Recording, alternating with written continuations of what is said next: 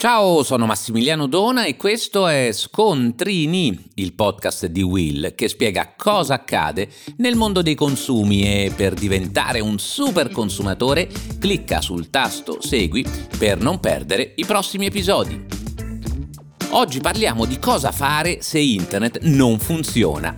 Già perché nelle ultime settimane non sono mancati i disservizi, diversi operatori in down e persino la preoccupazione di un massiccio attacco hacker paventato dalle autorità europee della cybersicurezza. Ora, a parte il dubbio circa il reale coinvolgimento di organizzazioni criminali intenzionate a diffondere nei sistemi virus malevoli per poi magari chiedere un riscatto, quel che è certo è che il disagio per i consumatori è stato davvero diffuso. Del resto al giorno d'oggi l'efficienza della nostra connessione è fondamentale a casa o al lavoro e non per niente nelle ultime settimane si sono moltiplicate le segnalazioni di disservizi agli sportelli di consumatori.it. Ecco allora alcuni consigli da seguire per risolvere il problema nel minor tempo possibile.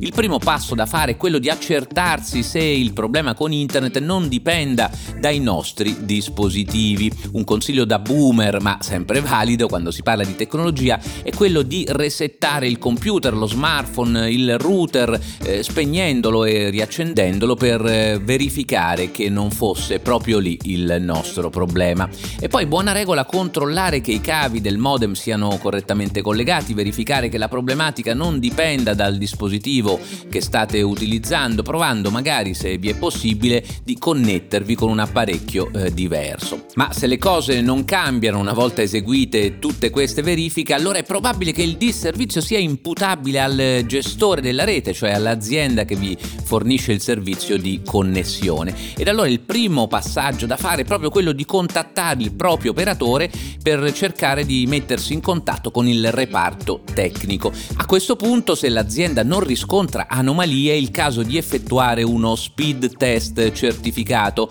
Serve a misurare la qualità della vostra connessione. Per farlo lo strumento più adatto, quello ufficiale diciamo così, è il cosiddetto Nemesis, un software gratuito fornito dall'autorità per le garanzie nelle comunicazioni della stessa Agicom che consente di misurare la vostra connessione internet. Nemesis è accessibile visitando il sito misurainternet.it. Una volta avviata la misurazione della rete internet verrà rilasciato un certificato della qualità della vostra connessione che sarà indispensabile per essere allegato al reclamo da inviare all'operatore per chiedere il rimborso dovuto per la scarsa qualità del servizio. Mi raccomando, è importante conservare il numero di pratica a cui fa riferimento la vostra richiesta di assistenza, lo dico soprattutto se contattate l'operatore magari attraverso un call center oppure sulle sue pagine social. Ricordiamo che qualora il consumatore decidesse a seguito del disservizio di recedere dal contratto, quindi di passare ad un altro operatore, non potranno essere applicate penali se sarà dimostrato che il recesso era proprio causato dal disservizio subito. Può succedere però che l'operatore non si dimostri così veloce a risolvere il vostro problema e non offra una soluzione soddisfacente. A questo punto è possibile avviare una procedura di conciliazione per la quale ovviamente sarà molto utile conservare, tenere traccia della misurazione effettuata attraverso il servizio misura internet.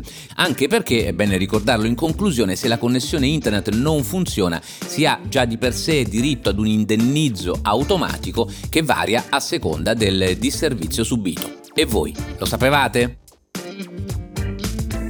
Per oggi da Massimiliano Dona è tutto, ma per non perdere gli altri episodi di Scontrini, clicca il tasto Segui e attiva la campanellina.